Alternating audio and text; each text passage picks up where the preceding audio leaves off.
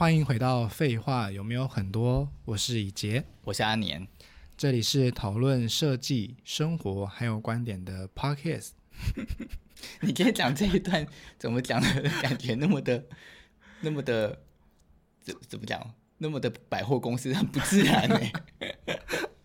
每次大家都说我在接电话的时候都很像客服人员，有一点呢、啊。可是，可不就应该要这样吗？那不然你要跟他说：“喂，开货设计，好，找哪位？”这样吗？应该不是就要说：“我觉得你好，开货设计。”我觉得接电话很 OK 啦。我觉得接电话、是，是吧？是对对啊。所以刚刚这个开场应该 OK 啊。你就会突然跑出很奇怪的抑扬顿挫。好，OK，好，Anyway，反正呢，今天。我觉得今天这个题目其实我自己也蛮有趣的，就是蛮有兴趣的，是不是？对，蛮有兴趣的。OK，因为我们就是要讲得奖嘛，一开始得奖一定是很兴奋的，想要拿奖。可是像你拿这么多奖，对，拿完之后，你第一个是你还想拿奖吗？第二个是你觉得奖项对你来说还有吸引力吗？嗯，这样，像我们公司现在露营的旁边的这个展示架里面，就是有。IF 嘛，有红点，有 A Design，就是所有不管是年轻的还是资深的设计师，都应该很想拿的奖，然后你都有了，然后你都拿了，这样子。嗯，那 OK，我觉得我们可以先来聊一下，那时候你想拿奖的时候是一个什么样子的心情？我觉得，我觉得拿奖对设计师来讲，我我我觉得每一个人拿奖的目标可能不一样。我猜的，例如我自己想拿奖，是因为我想要再更赚钱一点。哦，你是为了赚钱哦？我觉得是。我觉得我那个时候觉得变有名，就觉得名和利可以挂在一起。我如果可以变有名，那我就可以接到更大的案子。嗯，我觉得我那个时候有一个心态，有一点这样。我想要把这个，我想要让公司变得更有名，然后去接。有名的案子，去接大一点的案子，然后我就可以做预算好的案子，然后我就可以再赚多一点钱，我就可以再去发挥我的才华，你的才能。然后，但是我的才华是可以跟可以获得我所想要的回馈。可是怎样的案子叫做大案子？对你那时候来说，对我对我对我那时候来说，豪宅啊，哦、或者是。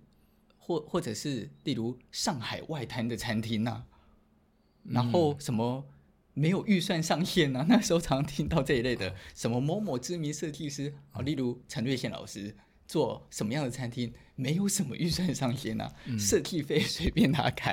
哎，很那时候在，然后再加上那个时候年轻的时候的我，我也跟了几个算是在就是算很有名的设计师。嗯，那我去上海工作。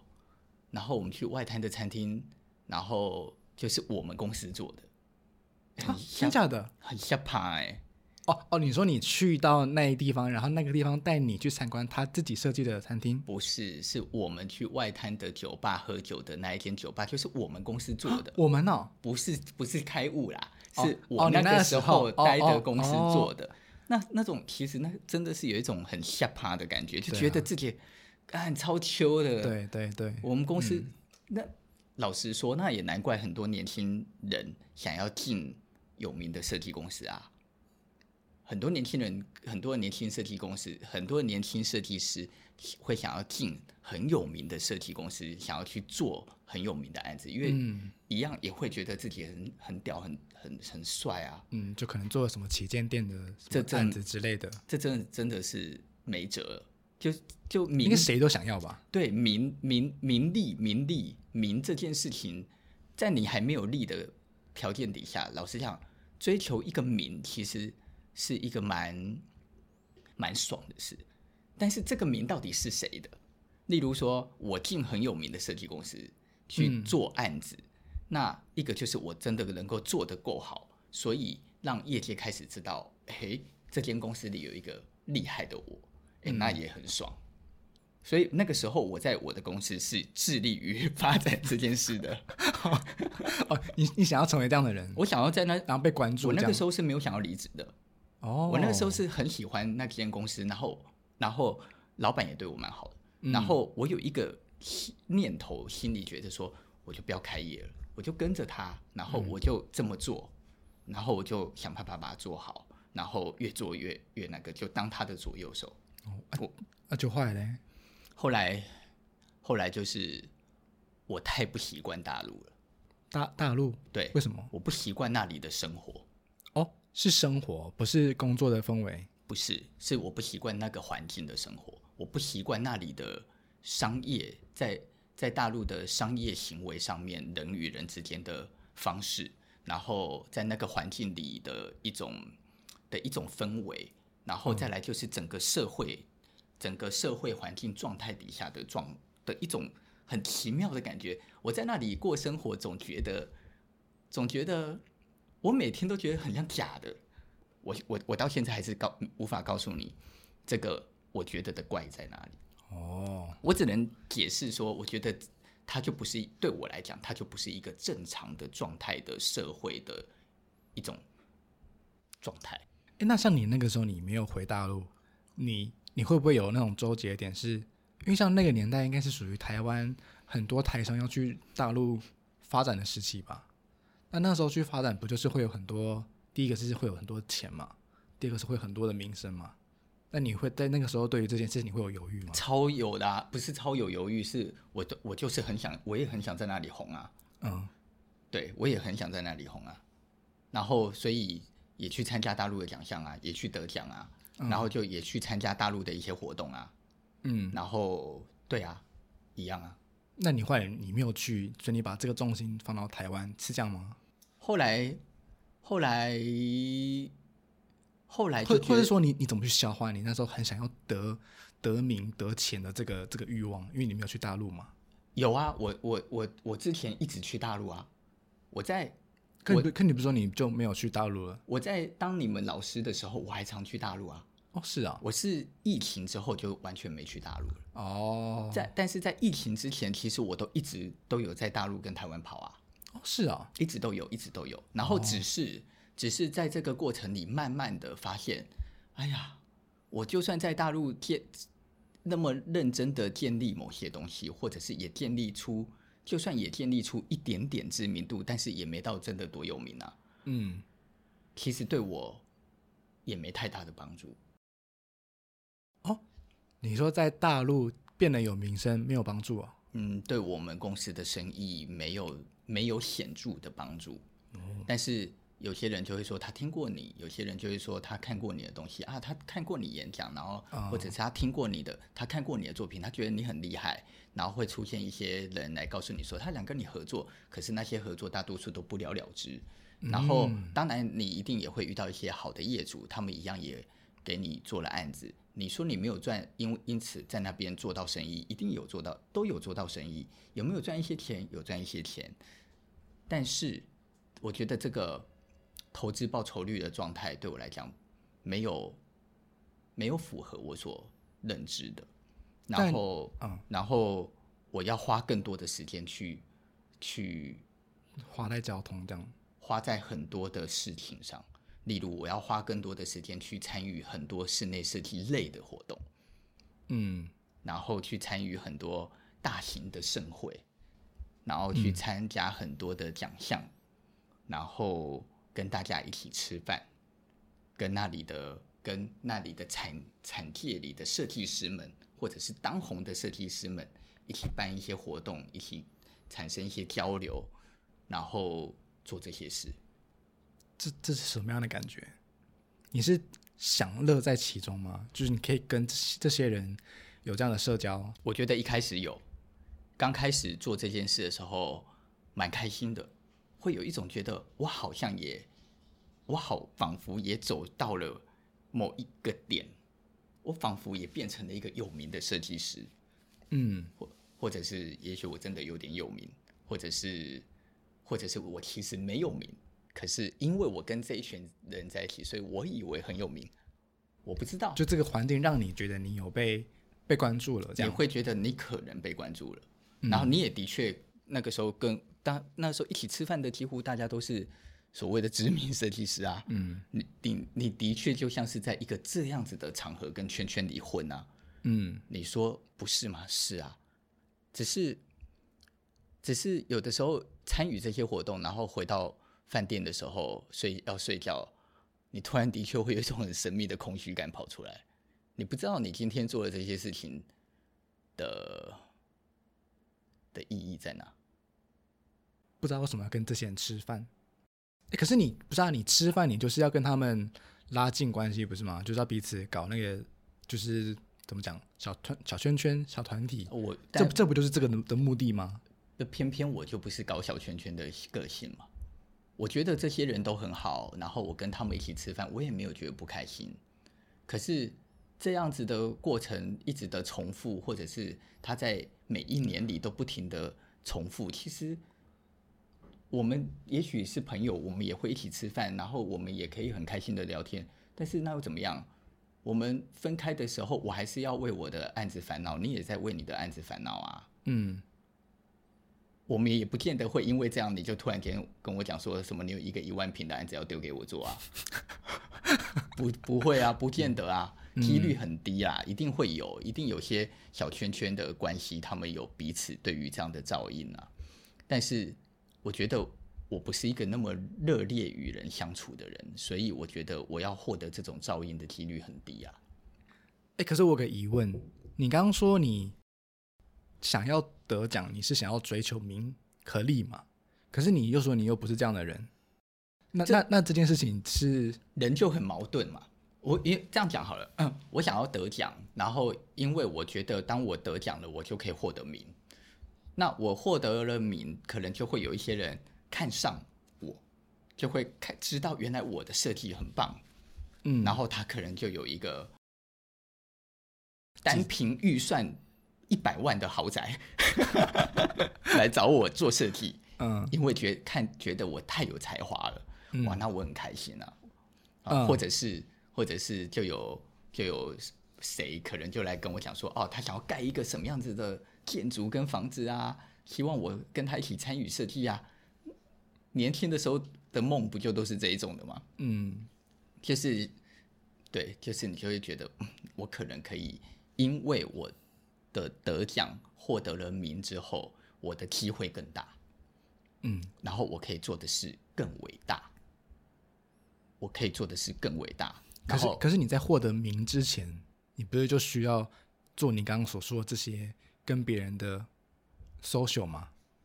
我获得名之前不用啊，获得名之前为什么需要做这些 social？那不然大家怎么怎么样认认可你？就是我想要把这个案子托给你的那个那个人选，不然这么多人在得奖，那你，你怎么样在这群人脱颖而出？你不是就是要让这些人不是不只是外面的人认可你，也让里面的人认可你吗？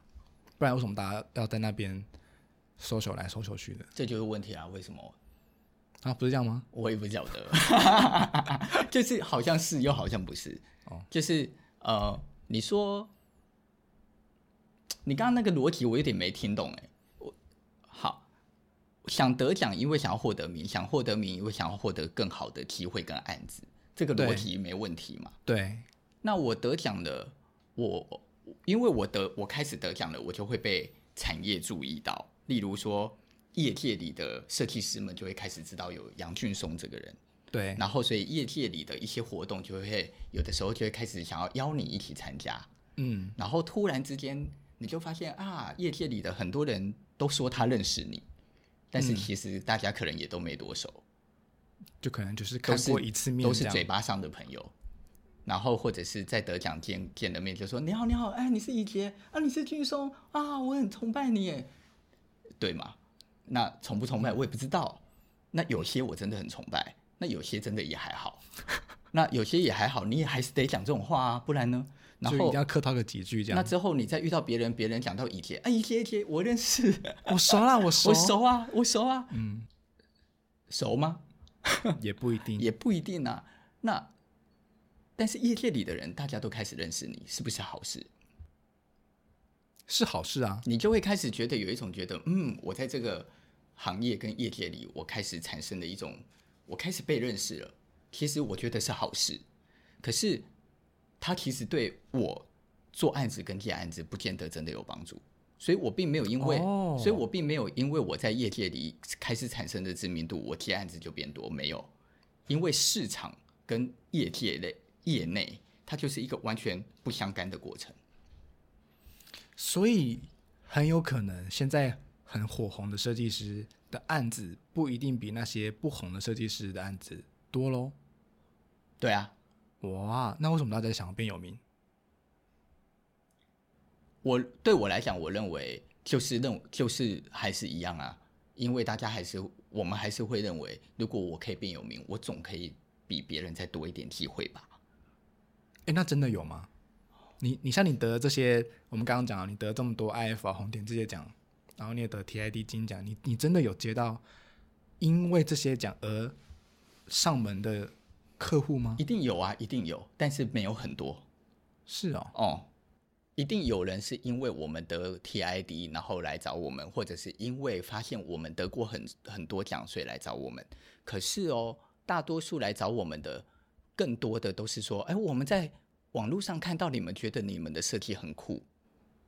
哦，并不是说我看到你们得很多奖，所以来找你们。其实这样的人很少。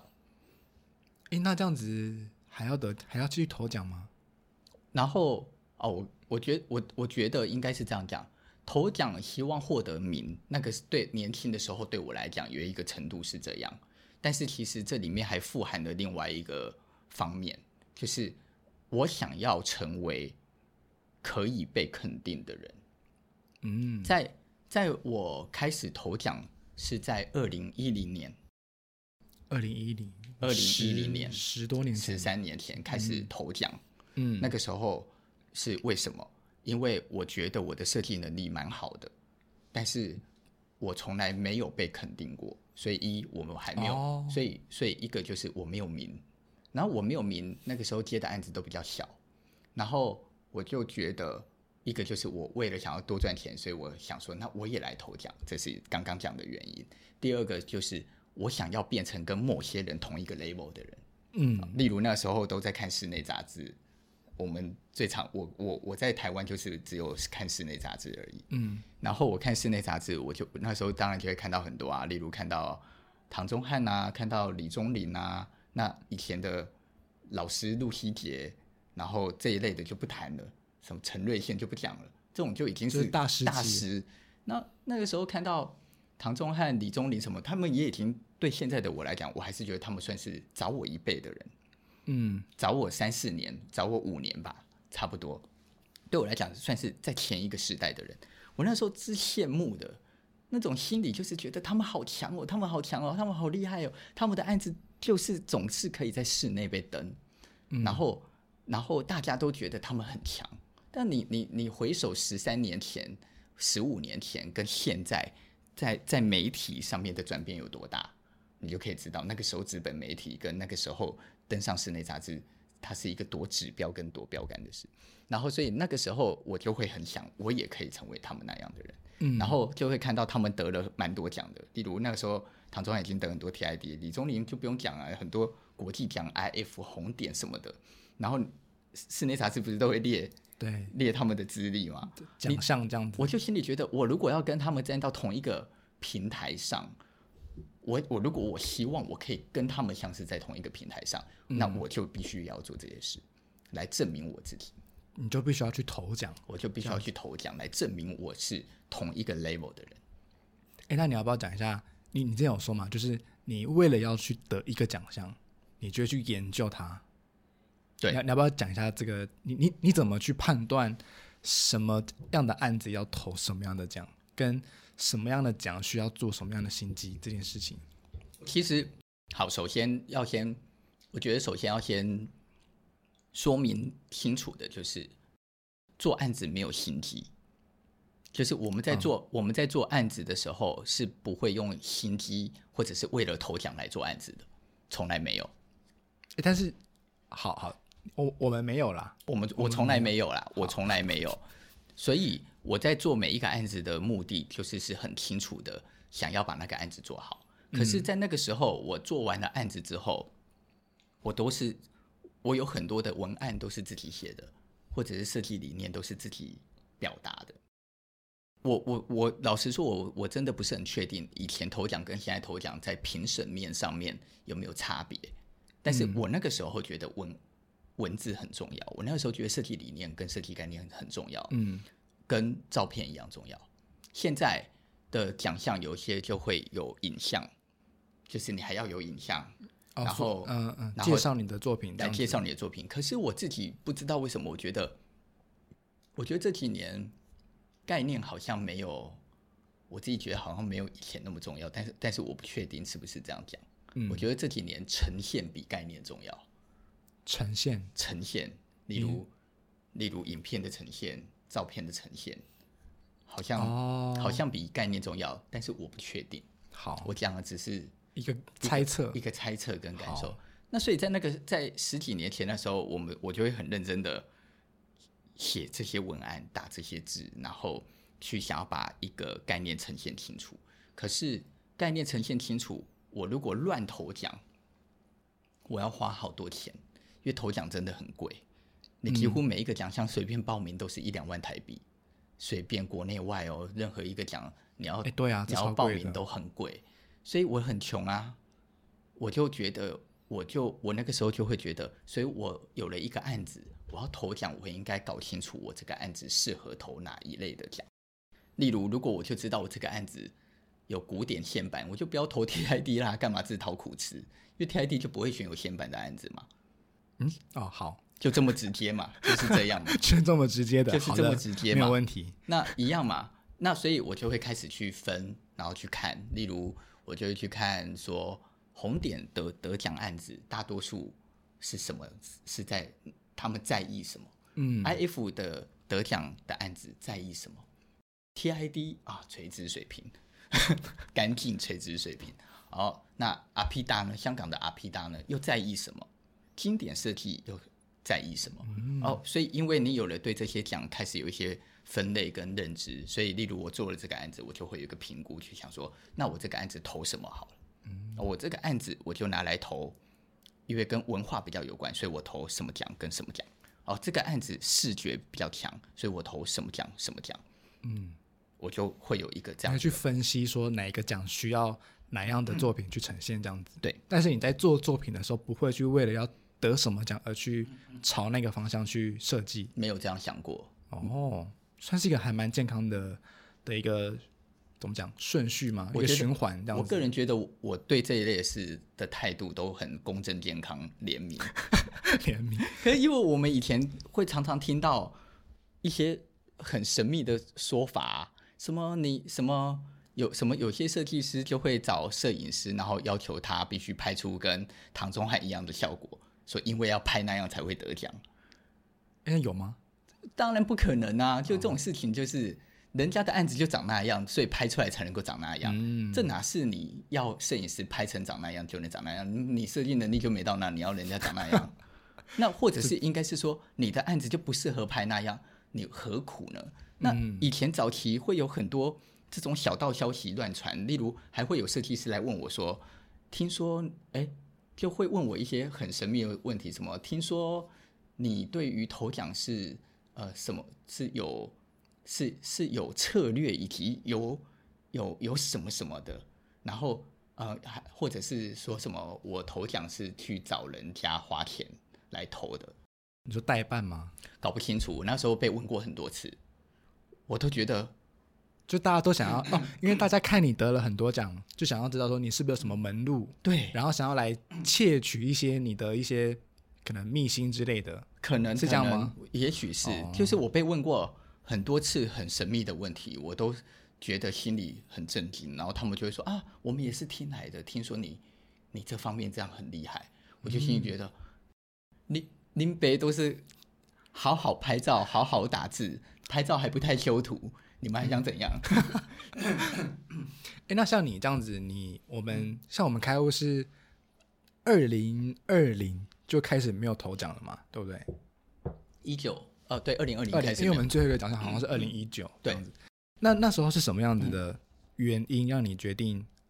好，我就 我就不不投了。我我我没有觉得我不投啦，我到现在我也没有真没有真的觉得我不投了。嗯，只是。只是我只是没有人帮你投。我觉得，我觉得一个是投奖要耗费的心力其实很大。我们要投奖，要准备的东西很多，嗯，所以以前会有一个会有几个月叫做投奖季，因为你要同同时丢 TID、IF 什么东西都挤在那几个月，对，要不停的翻译，要不停的写设计理念，嗯，然后要付好多钱，要付很多钱出去，光投了大光你用三个案子投六个奖，一个案子投两个奖。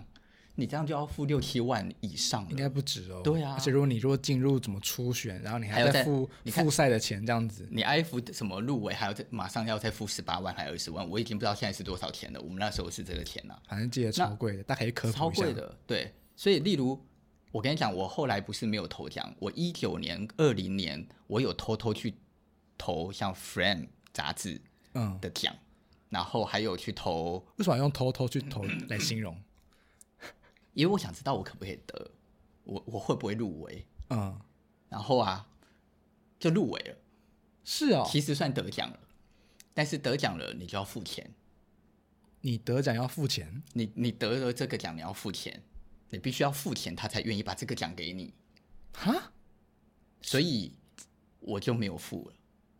我只是可是 Friend 哎，Friend 哎，我只是这不是你那个就是从以前到现在都很喜欢的杂志吗？对对对对对，反正那个时候我记得我放弃了一，我放弃了两个，我有放弃过两个东西。哇哦！然后就都是我确定我有，然后但是我放弃了。就你知道你爽到了啦。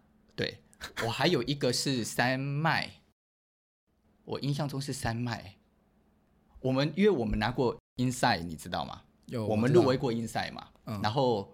就是世界建筑节，就是前一阵子教你他他拿到拿过金奖，那个之难拿，所以我必须讲，就教你拿到金奖，我真的是从心里觉得超屌，嗯，因为太难了，那个真的是太难了。可是你这一辈子参加过那么一次，你你站在那，你站过那一个讲台，你还是会，你你还是心里就会知道说，嗯，我好像是有这个能力，嗯。那我们其实不止一次，我没有哦，但是我我去过啊，真的假的？你说在那个舞台上？你说教你拿明日号的那个舞台上？不不不不，教你拿了明日号那个舞台是他拿了金奖的舞台。我是说，我们有去参与过这个比赛。哦，参与过。你要能够参与就很厉害了。啊，是啊。哎呀，并不是你，他就是从全世界所有的室内设计里，商业空间只选十个人可以参与啊。哦，所以我们在那十人里面哦。哇哦，我们的林茂生得过，真假的？但是我们我英文太烂，present 也不好。哦，然后反正就反正就当然就不会得奖。他他就是他就是十个人去比，但是只有一个人可以得。哇哦，就是这样子。然后你那一年的商业空间就只会有一个奖，那一年的住宅空间就只会有一个奖，那一年的什么空间就只会有一个奖。然后你去的评审就都是室内设计圈的大佬大师，就是真正的很大师的大师。的那一种站在底下，史诗级的大师，现在就教你也差不多等于那个 level 了。他都得金奖了。对，那我们拿拿过两次，可是我第二次也是一样，我知道我们有入围，我就没去了。哪个案子啊？三麦。三麦哦，山脉有入围。这三麦很猛哎，他真的得很多奖哎。山脉有入围，然后入围了，然后就通知我们说，哎，我们被选为 inside，然后就通知我们说，好像要去荷兰。那一年我忘记是不是荷兰了，反正就有通知，但是我们就就默默的就就过了，我们就没有再付钱。那、啊、如果我们去再去，就可以去荷兰用旅游嘞？对啊，但是你就看嘛，你看有或没有。例如我们刚刚在讲说，哦，我们去过 Inside，嗯，谁知道？嗯，哎、欸，好啊，对啊，像这种怎么讲，可以用昙花一现来形容吗？像这种昙花一现的奖项。他为什么算昙花一现？就是他过了一个所谓的行销的保鲜期之后，他就有一点哦，没就就就这样没了。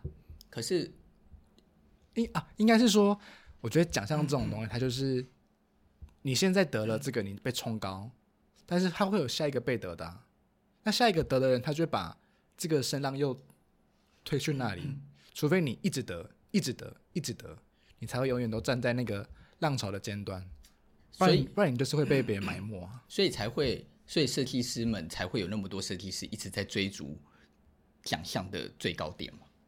嗯，例如，例如，就像就像刚刚在讲 TID 的金奖，或者是在讲拿 IF 的金奖，或者是在讲拿什么的金奖，拿 Inside 的金奖，嗯，变成你就必须要把你的眼光放到这个更高的这个更高点嘛。就是有意好之后，就想要再更好。对啊，那你就那，可是你知道，你要进入前十，例如对我来讲，我觉得拿 IF 有什么没有没有什么难的。我这样讲好像有点太臭屁，但我是真认真就这样觉得。拿 IF 有什么难的？拿经典有什么难的？拿奖不难，可是拿金奖很难。哦，但应该是说入围很简单，不是，是拿奖不难，拿 IF 奖不难。可是要在 IF 那么多人都拿 IF 奖里，一年拿 IF 奖是几百个人，嗯、一年里拿几百个的 IF 里，你要拿到金奖很难。哦哦，可可能大家不知道 IF 的这个奖的结构啦，就是 IF 它的这个奖一年有，像你刚刚说有好几百个，对啊，或者红点它可能有很多个，例如说四百个这么多，哦，我印象中是这样，一年有一万多人参加 IF 奖，嗯，但是会拿到 IF 认证，就叫做得奖的人。可能是四百人，哦，oh. 那这四百人涵盖平面设计、商业设计、品牌设计、室内设计、建筑设计，叭叭叭叭，所以每一个奖可能有，在全世界就会有可能四五十个人，嗯，每一个奖有四五十个人，类似这个概念。所以，例如 IF 一万人，但是一年颁四百个奖出去，但是你在这四百个奖只会有十个金奖嘛？举例，哦，拿奖不难。拿金奖很难，懂懂。那诶，我没有拿过金奖吗？我们拿过，我们我们拿过 Andy 赛的铂金奖，Andy 赛的铂金奖是最厉害的那个。对，我们拿过 Andy 赛最厉害的那个。哦，哪个案子啊？李茂生。哦，李茂生这么猛哦。然后李茂生也拿，也也是进 Inside 的那一个。嗯，李茂生其实真的很猛。然后再就是三麦。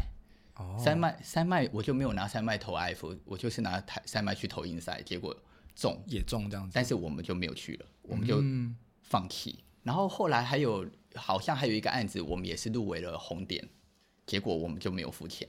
就是我们有几个东西，就是知道有了之后，我们就讨论了一下，就说不要付了。哎，讲是什么原因让你在可以得名的这个瞬间判断说，我不要付钱，我放弃这个名？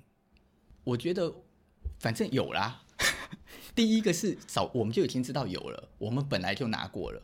那为什么要再投？你也会说，那那你都有了，你既然就是说你不在意，为什么要再投？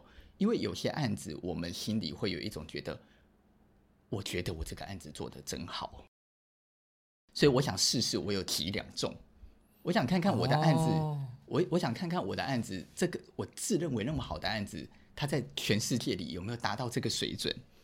所以就会想说，那我来投投看好了。嗯，我投这个报名费，那我来投投看好了。所以你不是为了要拿奖而投，你是为了要证明自己，或是想要给自己一种回馈而投，是这样吗？好像是呗，反正有几次是这样，哦、就是因为后来认真一想说啊，得了，要付这二十万吗？犹豫了老半天，要付二十万拿这个名声，这样吗？对。OK，想一想就觉得算了，我拿二十万去日本玩好了，好像蛮实际的。我觉得是，我觉得我我我认为可能其中有一个点是觉得没有缺，就是觉得自己也觉得够了，所以这个时候就会把这个价值的转嫁就会换到另外一个事件的身上。因为哎，你说的够了，是因为这个奖你拿过了。对，所以你觉得 OK，那不用再拿第二次，嗯、那就把这个钱花在别的地方，这样。然后我也已经知道，哦，原来三麦拿得到，也爽了，这样。我心里已经知道，我拿了，我只是要不要付钱拿到这个牌子。嗯、但是我只要不付这个钱，嗯、他就把我的名刷掉了。哎，那我问你哦，像你，你有这个选择，第一个是你拿过嘛？那那你觉得，就像我们今天想要讨论的，一开始是为了追求名跟利，所以你想要投奖嘛？那现在你你得了。你有了这些名了，但利是一直在去追追寻的一件事情嘛？那你有了名，现在对你来说，有什么事情是你想要证明的吗？对于设计这件事，或者是你做设计以前追求名，那你现在想要追求什么？钱呢？我觉得这么这么的世俗，我觉得是啊。我觉得到了一个年纪啊，我觉得这我必须讲，我觉得当然不会只有钱，但是我觉得分成好多个层面，而且很难谈。嗯，第一个是。到了某一个年纪，你真的心里开始想的就是，那我接下来，我我的接下来呢？我的接下来要干嘛？例如我，我到了快四十岁，我的脑袋就开始浮出的就是，我要怎么安排我的中老年生活？我脑袋开始浮的是这个，哎，我就开始在想说，因为我四十岁以前，我都没有真的认真存钱跟认真赚钱，应该说我赚的钱就没那么多，所以我存钱存的很辛苦啊。嗯，那所以是不是我必须在从现在开始，我必须认真存我应该存的钱了？以前有很多时候会为了理想做一些完全。对金钱没帮助的事，嗯，然后但是做了没有钱，但是年轻啊，我年轻啊，我肉体健康啊，我可以不在乎啊，嗯，可是突然有一天你发现你要四十了，你会突然在想说，那我现在有多少存款？如果我真的六十五岁要退休，我六十五岁以后吃啥喝啥，我有钱可以过到死吗？你就突然开始在想这件事，开始在思考说，那所以我应该怎么安排这件事？我要怎么安排我会生病？我要怎么安排家我的父母？然后这些事情都跟设计无关，就它就会变得再现实一点。所以我就会开始想说，那我要怎么提案子？所以其实你说的钱不是说你想要赚大钱，而是 某种程度算是属于你要怎么去规划你的钱。想赚大钱这种事是你能想的吗？想赚大钱这种事是命跟运的问题。它不是你能够用想、嗯、想说，我想赚大钱，那是年轻人才可以有的。啊、可是，可你这样不是说，那是年轻人才可以有的梦想。可我们上一集不是，哎，上上集还不是讨论说吸引力法则嘛？就是你想要做某件事情，你就会往那里去。是，可是，可是我我觉得啦，我觉得我想要变有钱，嗯，但是跟赚大钱，我觉得那可能还是不太一样的。哦，还是有点，还是有点落差，还是有点落差。OK OK，好。再来是你想想看，你说我很想赚大钱，吸引力法则就帮你嘛？逻辑上这样讲也对，可是当你的想望是超出一个正常值，它就不是宇宙帮不帮帮你的问题，不然所有人都相信我要中乐透，我要中乐透，然后很用力，啊、超级赛亚人，难道我就会中乐透吗？嗯，不会啊。哦，他他还是有一个什么所谓的一个，我觉得他有合合理的范围内，我觉得有些是要有合理范围。宇宙才会认认可你这样子，不然太 over，然后觉得说你这太贪心了，不帮你这样。我现在如果零，那我的第一个想望总是先从五千开始嘛。我先想望五千，所以我获得了五千，我再来想望两万，然后再努力获得了两万，然后再来实地一点五万，好，五万，我就会有进阶，一步一步的一直达成我的目标。我觉得这个是重要的。好，一开始就超过。界限飞出去这样子，我觉得那个太多太多了。好，所以 OK，回到我们刚刚讲的名声，跟你现在所追逐的这个，那那你觉得这这个东西跟跟年龄有关吗？我觉得有啊。好，当当当我，但是我觉得我们今天这个话题其实一提硬要把它全部 cancel 掉，蛮难的。其实讲不到细节，嗯、包含刚。包含很多的听众在听我们在前面的这三四十分钟讲的内容，搞不好有一些东西还会误解，搞不好会被我讲的话误解，会误解我。嗯，那那你要那你要澄清一下，很难呐、啊，因为太难了，因为它里面有很多的细节，例如包含，嗯、呃，例如为什么不投奖了？这也还有很多别的原因呢、啊。例如说，从经济价值层面评估现在的奖项还值不值得投啊？大家可以想想，好好想想这件事。我值不值得花这些钱去做这个投资？对，反而是用投资的观念来想这件事情。嗯，我因为现因为呃，大概从七年前、八年前开始，突然间，全世界的奖项莫名的突然整个大面积的火热起来。我认为这可能跟网络有关，就是跟网络的行销，FB 整跟 IG 的大兴起，然后所以所有的设计公司。都想要借由这样子的方法来宣传自己变红，然后来变红，嗯，以至于所有的设计公司开始发现啊，头奖拿奖是一个可以串红的法则。对，在那个时候有有一个有一个有一个，就是它它就是一个时间点的转折，嗯，突然之间在那之前每年的得奖就是都是比较有一个明确的量跟值。可是，在那一个刹那，突然间冲出了很多新的奖，冲出很多新的奖，这还不谈，连连 IF 红点，就是他们可能在收奖的量上面，整个就大幅度的无敌嘛，就是大膨爆嘛，嗯，大暴增这样。对，那在这个情况底下，哎，他们有没有也增加了奖的项目？有啊，嗯，那你我们可以来试想这件事，就是这些奖的品质以及这些奖。的状态，它真的还有达到相同的效益与水准吗？嗯、我并不是说，我并不，我的意思并不是说你们得了这些奖，你们的东西不够好，我不是这个意思。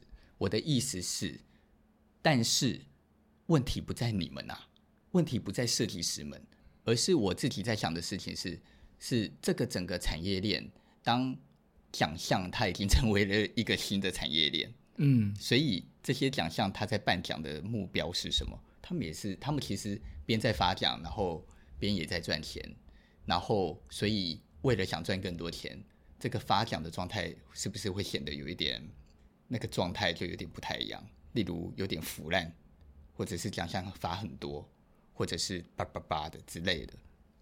是说他的那个公分，哎，分母跟分子的数团整个大暴增。变成那个奖项的稀有性就降低了，对呀，所以很多人都可以得奖，很多人都可以变得好像是拿过几百个奖项的设计师、设计公司这样子。嗯，而且奖项的好与坏，我觉得落差跟参差不齐，其实真的也蛮大的。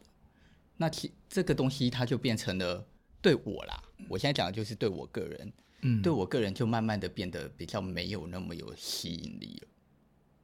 得奖对你来说没有吸引力了，我就会想说，反正那么每年那么多人在得，嗯，IFT 那个洗版状态，就是大家都在拿，像最近不是那个金迪奖吗？也是一样啊，就是任何一个奖只要一般，其实 TID 真的很难拿，TID 是真的算是无敌无敌难拿的奖，是真的，嗯，所以 TID 它的每年的那个。得奖率以及得奖的量是真的，我觉得算是很精神，所以真的很难拿。所以，嗯、所以如果你很喜欢做那个风格的，鼓励大家还是要去投。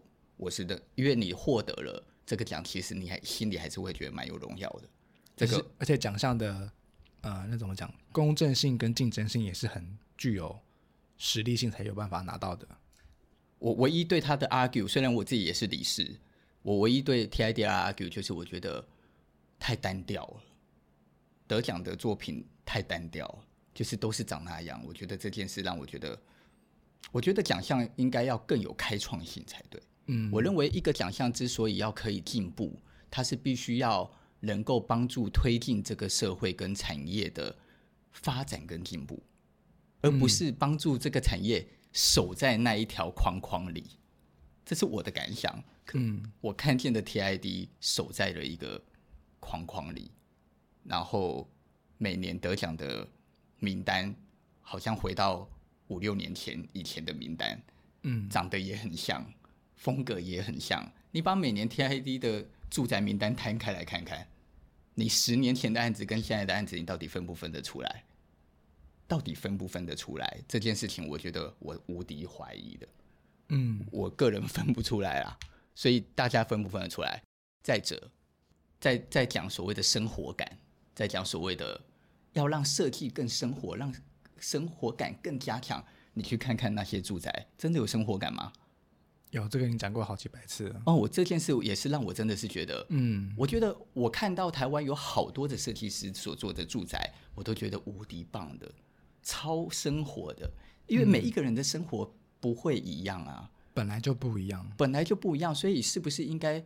让评审们更认真的去看什么叫生活。嗯。有些人住在很古典的住宅，有古典的线板的住宅里，不代表他没生活感啊。你为什么要排斥呢？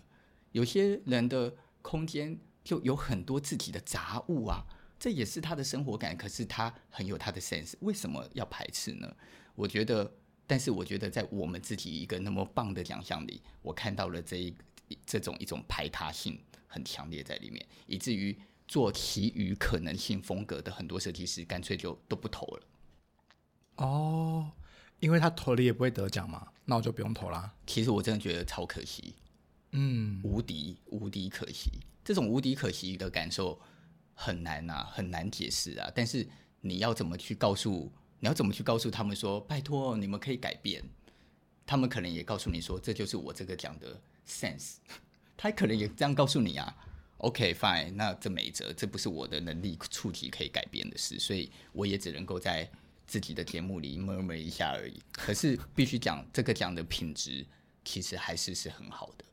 它有我认为我觉得不够的地方，或者是我觉得可惜的地方。可是其实它发奖的状态以及这种这种龟毛程度，我觉得它还是存存在的，而且维系的不错。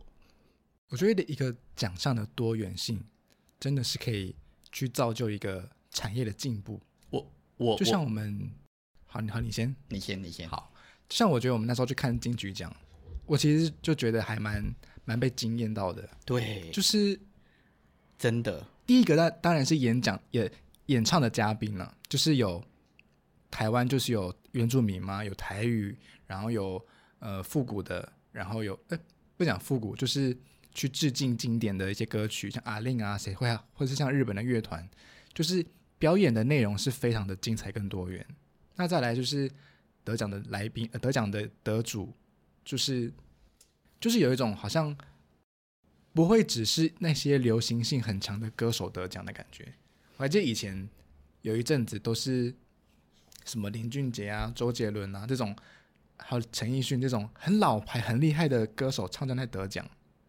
有一阵子是这样子，但是最近这几年就是开始有很多那种新兴的歌手，但是这些歌手都是很有才华，然后很有自己的独特魅力的歌手。对，然后有些是客语的、台语的、原住民语的，就是甚至是到饶舌歌手都有。我就觉得，像我们那时候去参加金曲奖的那个颁奖典礼，我觉得整个看下来是很丰富的。而且啊，你看金曲奖这两年，我觉得这两三年。因为这两三年里，我就去看了两次，嗯，然后在这个在这个两次里，我觉得我对于台湾的音乐，我自己觉得很棒哎。我觉得我们不要去，嗯、我们真的不要那么的妄自菲薄，老是一直真的都好像讲的好像台湾的音乐有多烂一样。台湾的音乐的厉害在于我们对于民族性的包容，对于各类语言的包容。都越来越强，所以它帮助了让很多流行音乐的顶尖者愿意投入进去去做更多不同语言的音乐。你看几几年前的阿宝，今年的彭佳慧，事实上他们在做的都已经就不是在做所谓的国语流行音乐了。他们他们把他们把不同的语言也也告诉别人，这也是我们国家的语言。嗯，客语也是我们国家的语语言。原住民语也是我们国家的语言，谁说这些语言的音乐不能流行？就是我我个人觉得金曲奖在这几年推动的这种方向，让这些音乐又好听，然后又又被接受，然后又具流行性。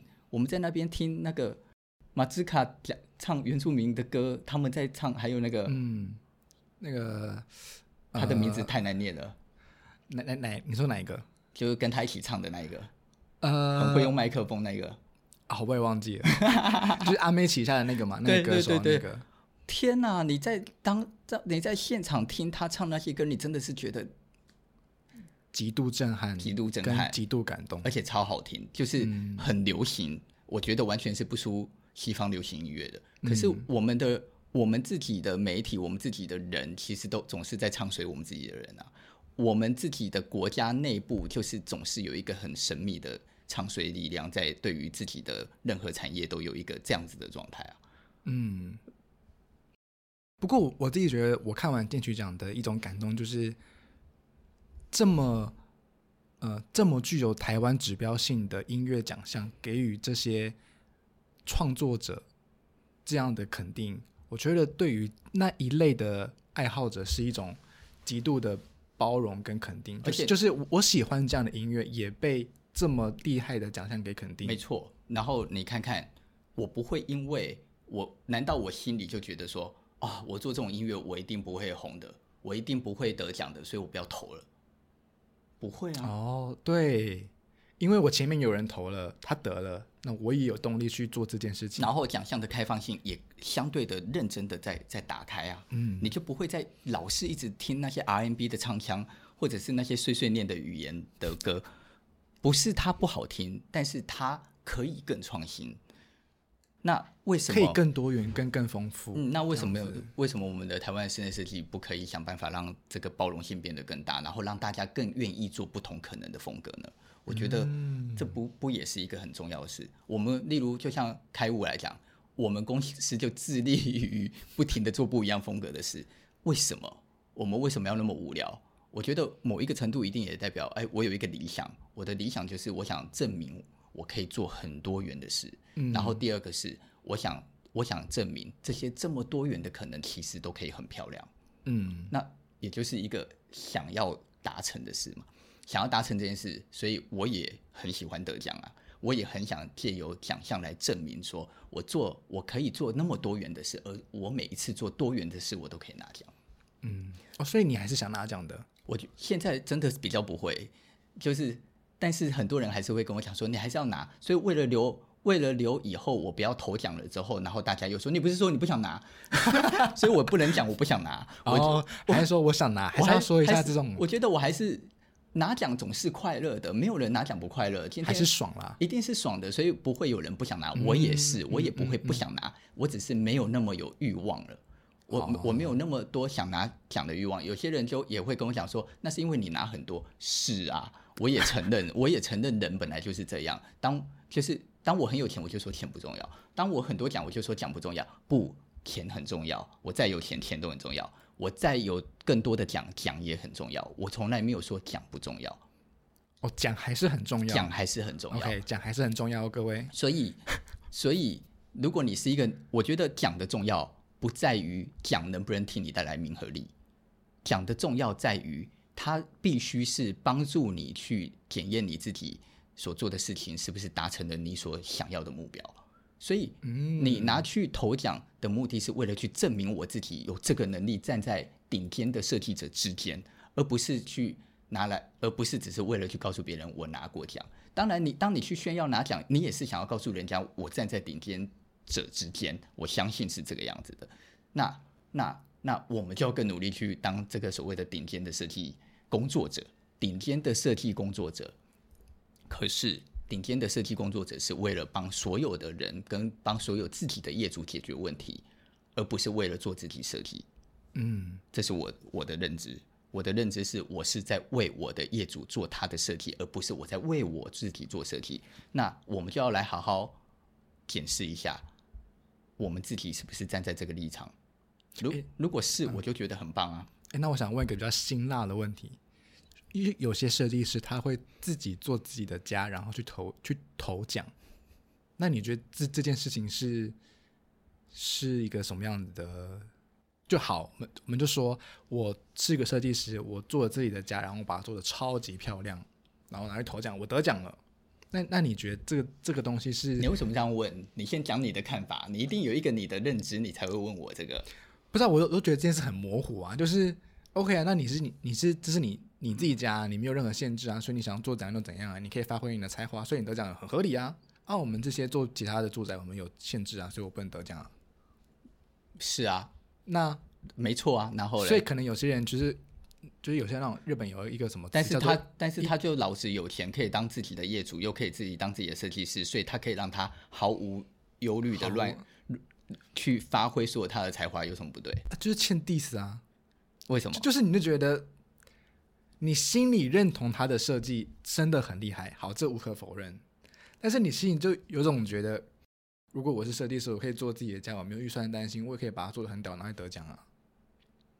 好像我觉得你这样讲也对，但是又不尽公平。人不就是人的一辈子，不就是有的时候就是求有那么一个机会，让自己可以好好做一个案子吗？有一些人的机会是别人给予的机会，有一些人的机会是因为老子很有钱，所以我可以做自己的家。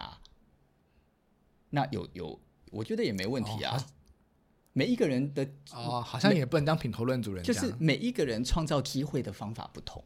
所以他可以创造一个机会，让他有一笔资金来做自己的家，将自己所有的才华都发挥在这里面，因为他做其他的案子的时候都刚好没机会发挥他的才华。虽然我很怀疑，嗯、是吗？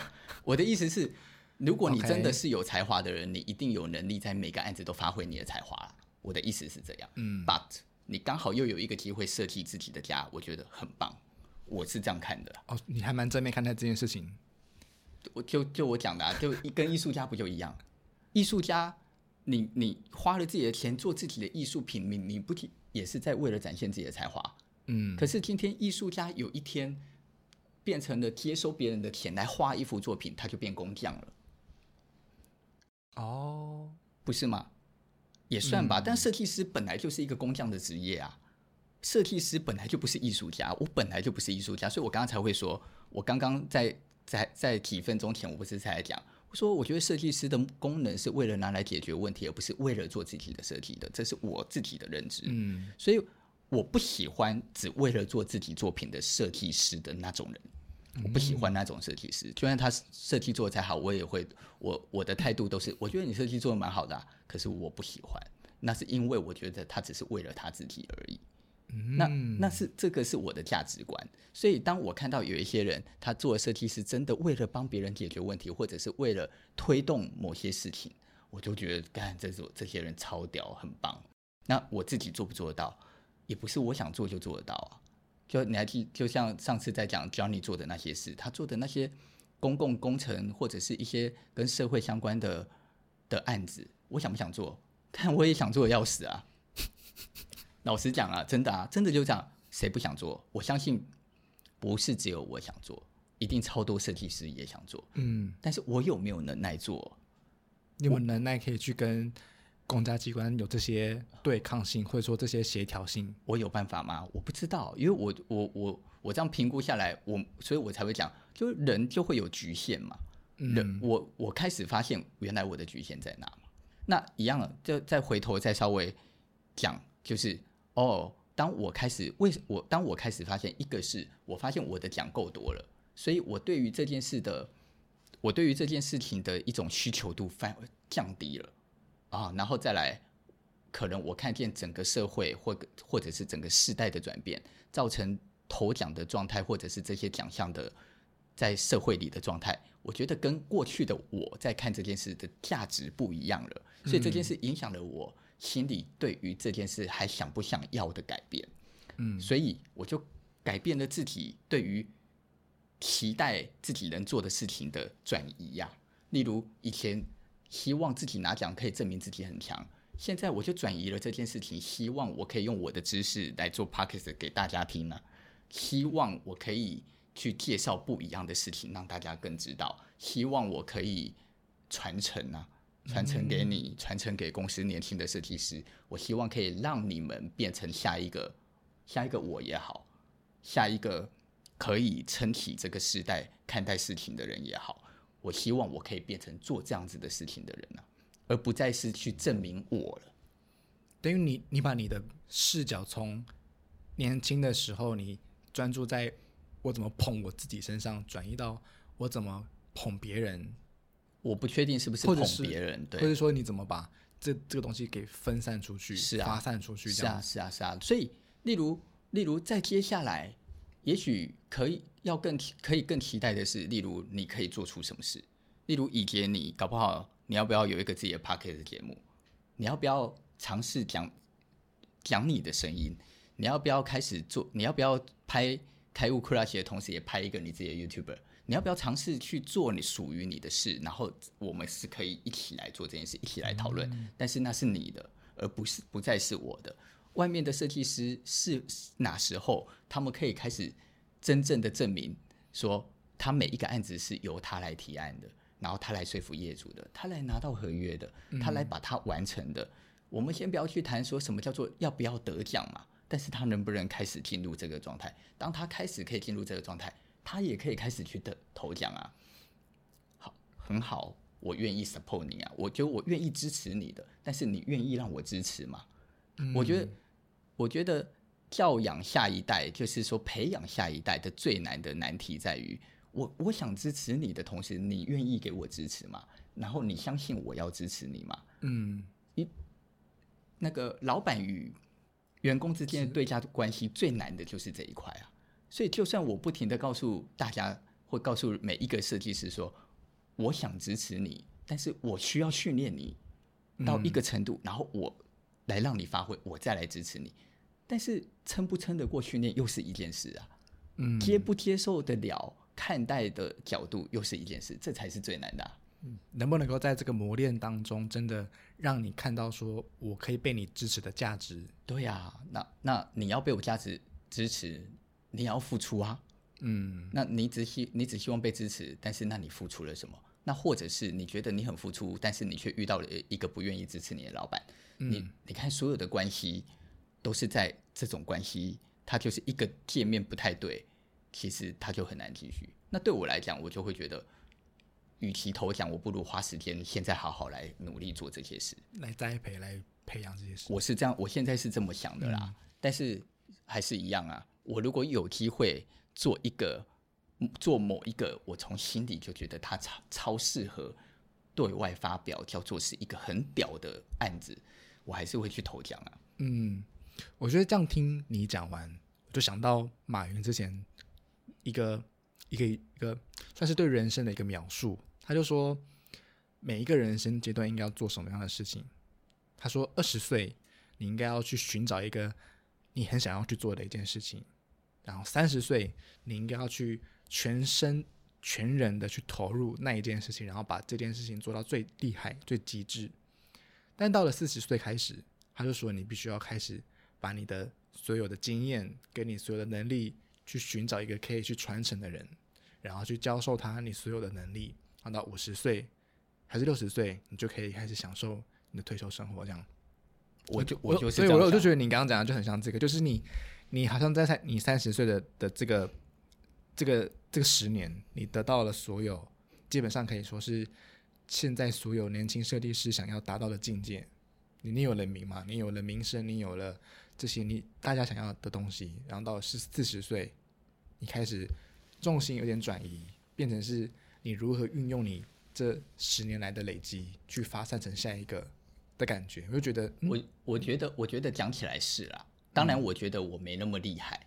事实上，我拿过的奖虽然很多，可是我没有觉得，就是一个是我没有觉得我那么厉害，是另一个是我没有机会让我自己变成那么厉害。这就是我们刚刚讲的运跟命跟跟局限。嗯，如果有人有有机会给我做更大的案子、更难的案子，我一样都有把握可以把它做得很屌。可是，那什么时候会出现这个机会？至少目前没出现，至少目前没有。嗯，那对于我们现在所做的很多的这一类的商业的案、商空的案、餐厅的案，我认为它不是没有价值，但是我认为它的价值不在于我的身上，是在于我的业主以及我的业主营运的身上。所以我没有刻意拿这一类的案子再来一直投奖，是因为我觉得餐厅没什么好谈讲的，没什么好硬要讲这件事。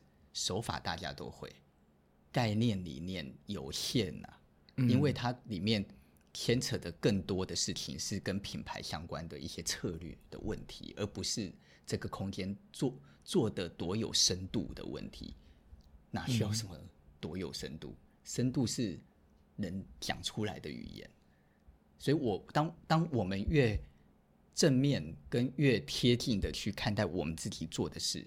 其实一件事可以被讲的很有深度，都可以，真的都可以。嗯，只要你是一个会讲故事的人，你就有能力把它讲的好像好有深度。嗯，一定可以的。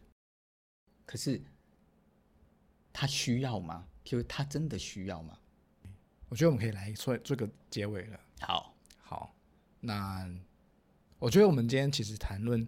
这个比赛不比赛，或者说得奖不投奖这件事情，其实并不是要去品头论足说，所以讲这件事情是好或者不好，跟追求名和利这件事是好还是不好。对，我觉得他最主要的还是回到到底做这件事情的目的是什么，跟想要在这件事情获得什么，才才是一个最重要的事情。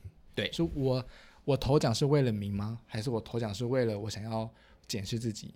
当然，这件事是没有所谓的对错，它只是一个我认为是在不同的年龄跟不同的经验层想要追求的事情。就像我们也不用去否定说，啊，所以你之前三十岁或者是二十几岁，你想要得到钱、得到名、得到利，这件事情是所谓的不好，而是就是在那个时间点，在那一个时期的你想要做这个事情。对呀、啊。然后现在的你可能对这件事无感，所以你想要做其他的法善，我觉得有了这个决定。这样。哎，我我那个时候我第一次得国际奖，我第一次得一个是得香港阿皮达的时候。然后跟我拿我拿 A Design 之类的，就是我拿国际奖，然后我去到国，我去飞去领奖，然后我看到了那那个时候才刚开始得奖，你到那个环境，结果你看到了你在杂志才会看到的那些人，嗯，台例如有一些是从台湾飞去，但是你在杂志才会看到的人，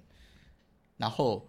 呃，还有就是你在国际杂志才看到的人的设计师，你真的是活生生站在那里看到他们的时候，我跟你讲，我全身都起鸡皮疙瘩。嗯嗯，我那我那个时候三十岁左右，刚开始飞飞去国外拿奖的时候，我每一次的拿奖我都在起鸡皮疙瘩，因为我每一场的得奖，我都会认识一些。就是传说中的人，嗯，然后后来你就慢慢就跟这些所谓的传说中的人就开始变朋友了，然后就开始会一起吃饭了，开始会一起聊天了。其实我必须说，我必须说，年轻人真的努力的去尝试这件事很棒，就去尝试吧。因为当你可以接触到这一类这些人，然后跟这些人讲话，你会从这些人的身上获得很多的。体验跟体悟跟经验，然后你会，你知道，你就会开始进入这个环境，你就开始成为那种人。嗯，我觉得这件事情，然后我就我我诚实的讲，我觉得那个过程胜过于拿奖的感受。